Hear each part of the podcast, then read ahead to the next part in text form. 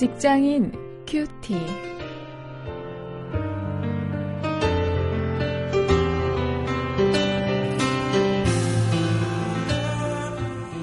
여러분 안녕하십니까? 8월 25일 오늘도 여러분과 함께 말씀을 나눌 저는 직장사역연구소의 원용일 목사입니다. 오늘 사사기의 마지막 부분 말씀입니다. 사사기 21장 1절부터 25절까지의 말씀을 가지고 비전을 주제로 해서 그때의 왕이 없으므로 이런 제목으로 함께 말씀을 묵상하시겠습니다.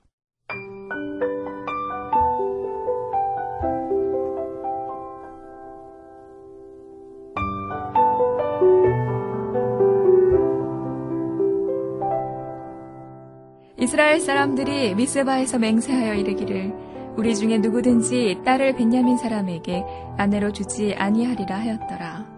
백성이 베델에 이르러 거기서 저녁까지 하나님 앞에 앉아서 대성 통곡하여 가로되 이스라엘의 하나님 여호와여 오늘날 이스라엘 중에 어찌하여 한 지파가 이지러졌나이까 하더니 이튿날에 백성이 일찍이 일어나서 거기 한 단을 쌓고 번제와 화목제를 드렸더라. 이스라엘 자손이 가로되 이스라엘 온 지파 중에 총회와 함께하여 여호와 앞에 올라오지 아니한 자가 누구뇨 하니 이는 그들이 크게 맹세하기를 미스바에 와서 여호와 앞에 이르지 아니하는 자는 반드시 죽일 것이라 하였습니다. 이스라엘 자손이 그 형제 벤야민을 위하여 뉘우쳐 가로되 오늘날 이스라엘 중에 한 지파가 끝쳤도다. 그 남은 자들에게 우리가 어떻게 하면 아내를 얻게 하리요? 우리가 전에 여호와로 맹세하여 우리 딸을 그들의 아내로 주지 아니하리라 하였도다. 또 가로되 이스라엘 지파 중 미스바에 올라와서 여호와께 이르지 아니한 자가 누구뇨 하고 본즉 야베스 길라드에서는 한 사람도 진에 이르러 총회에 참여치 아니하였으니 백성을 계수할 때에 야베스 길랏 거민이 하나도 거기 없음을 보았습니다. 회중이 큰 용사일만 이천을 그리로 보내며 그들에게 명하여 가로되 가서 야베스 길라 거민과 몇 부녀와 어린아이를 칼날로 치라. 너희의 행할 일은 모든 남자와 남자와 잔 여자를 진멸할 것이니라 하였더니 그들이 야베스 길라 거민 중에서 젊은 처녀 400인을 얻었으니 이는 아직 남자와 자지 아니하여서 남자를 알지 못하는 자라. 그들이 실로 진으로 끌어오니라. 이는 가나안 땅이더라 온 회중이 림몬 바위에 있는 베냐민 자손에게 보내어 평화를 공포하게 하였더니 그때 베냐민이 돌아온지라 이에 이스라엘 사람이 야베스 길란 여인 중에서 살려둔 여자를 그들에게 주었으나 오히려 부족함으로 백성들이 벤야민을 위하여 뉘우쳤으니 이는 여호와께서 이스라엘 지파들 중에 한 지파가 거리나게 하셨음이더라. 회중 장로들이 가로되 베냐민의 여인이 다 멸절되었으니 이제 그 남은 자들에게 어떻게 하여야 아내를 얻게 할꼬 또 가로되 베냐민의 도망하여 면한 자에게 마땅히 기업이 있어야 하리니 그리하면 이스라엘 중에 한 지파가 사라짐이 없으리라 그러나 우리가 우리의 딸을 그들의 아내로 주지 못하리니 이는 이스라엘 자손이 맹세하여 이르기를 딸을 베냐민에게 아내로 주는 자는 저주를 받으리라 하였음이로다. 또 가로되 보라 베델 북편 르보나 남편 베델에서 세겜으로 올라가는 큰 길 동편 실로에 매년 여호와의 절기가 있도다 하고 벤야민 자손에게 명하여 가로되 가서 포도원에 숨어 보다가 실로의 여자들이 무도하러 나오거든. 너희는 포도원에서 나와서 실로의 딸 중에서 각각 그 아내로 붙들어 가지고 벤야민 땅으로 돌아가라. 만일 그 아비나 형제가 와서 우리에게 쟁론하면 우리가 그에게 말하기를 청컨대 너희는 우리에게 은혜를 베풀어 그들을 우리에게 줄지니라. 이는 우리가 전쟁할 때에 각 사람을 위하여 그 아내를 얻어주지 못하였고 너희가 자의로 그들에게 준 것이 아니니 너희에게 죄가 없을 것임이니라 하겠노라 하매 베냐민 자손이 그같이 행하여 춤추는 여자들 중에서 자기들의 수요대로 아내로 붙들어 가지고 자기 기업에 돌아가서 성읍들을 중건하고 거기 거하니라.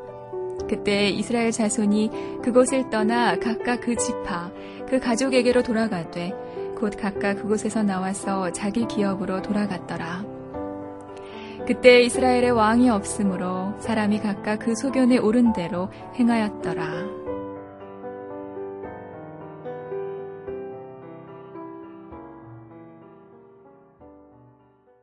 사사 시대의 별명을 얘기해 보라 그러면 무왕 시대라 할 수 있습니다. 왕이 없던 시대란 말이죠. 이 타사기 마지막 부분에서 그때 왕이 없었기 때문에 이런 엉망이었다. 이렇게 엉망진창이었다 하는 그 탄식이 이 세 번이나 반복되고 있는 것을 볼 수 있습니다. 이 사사기를 기록한 때가 왕정 시대였기 때문에 어, 왕이 없었기 때문에 그 시대가 이렇게 문란했다 하는 것이기도 합니다만 어, 이것이 사실 예수 그리스도 우리의 진정한 왕이신 예수 그리스도가 없는 시대의 모습을 보여준다는 의미에서도 어, 우리가 좀 기억을 해야 할 만한 어, 그런 어, 표현입니다. 오늘 본문 1절부터 4절까지 보면 이 세 번째 전투에서 이 베냐민 지파가 거의 전멸하고 이제 600명의 남자들만 남게 되는 그런 일이 벌어졌습니다. 그러자 전쟁을 했던 이스라엘 사람들이 후회하기 시작하죠.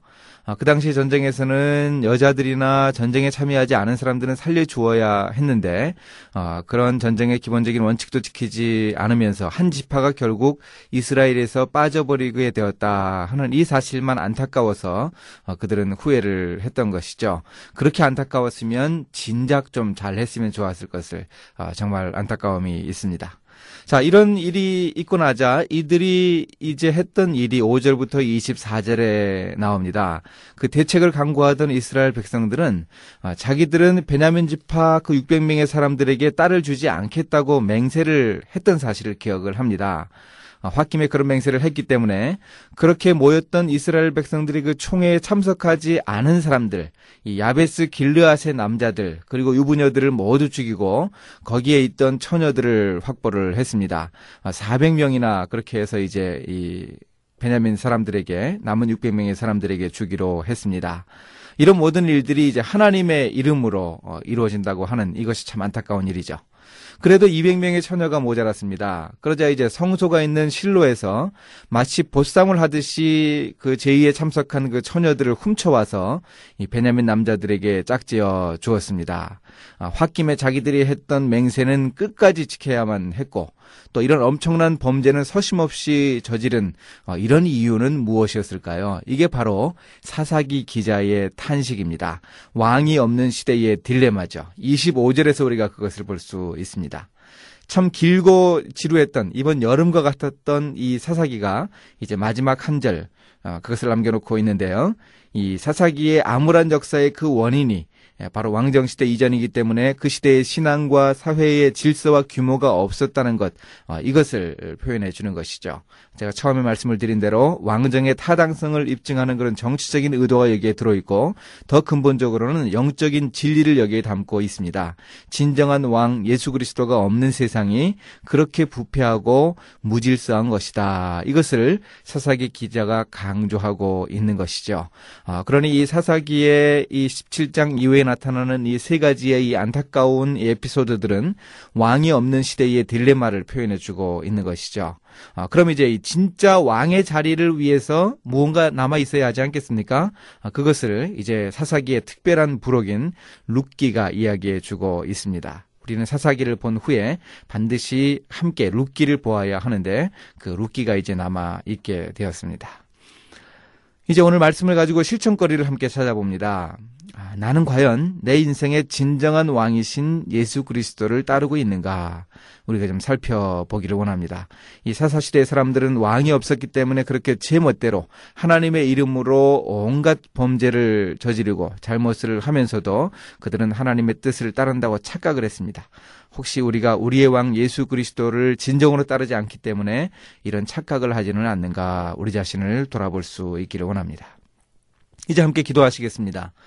하나님 이 사사기의 우중충한 이 암울한 역사의 근본적인 원인을 알았습니다. 오늘날도 그리스도를 왕으로 모신 우리 크리스천들이 이 사회에서 제 역할을 잘 감당해서 이 사회를 정말 예수 그리스도가 통치하는 사회를 만들 수 있도록 인도해 주시옵소서. 예수님의 이름으로 기도했습니다. 아멘.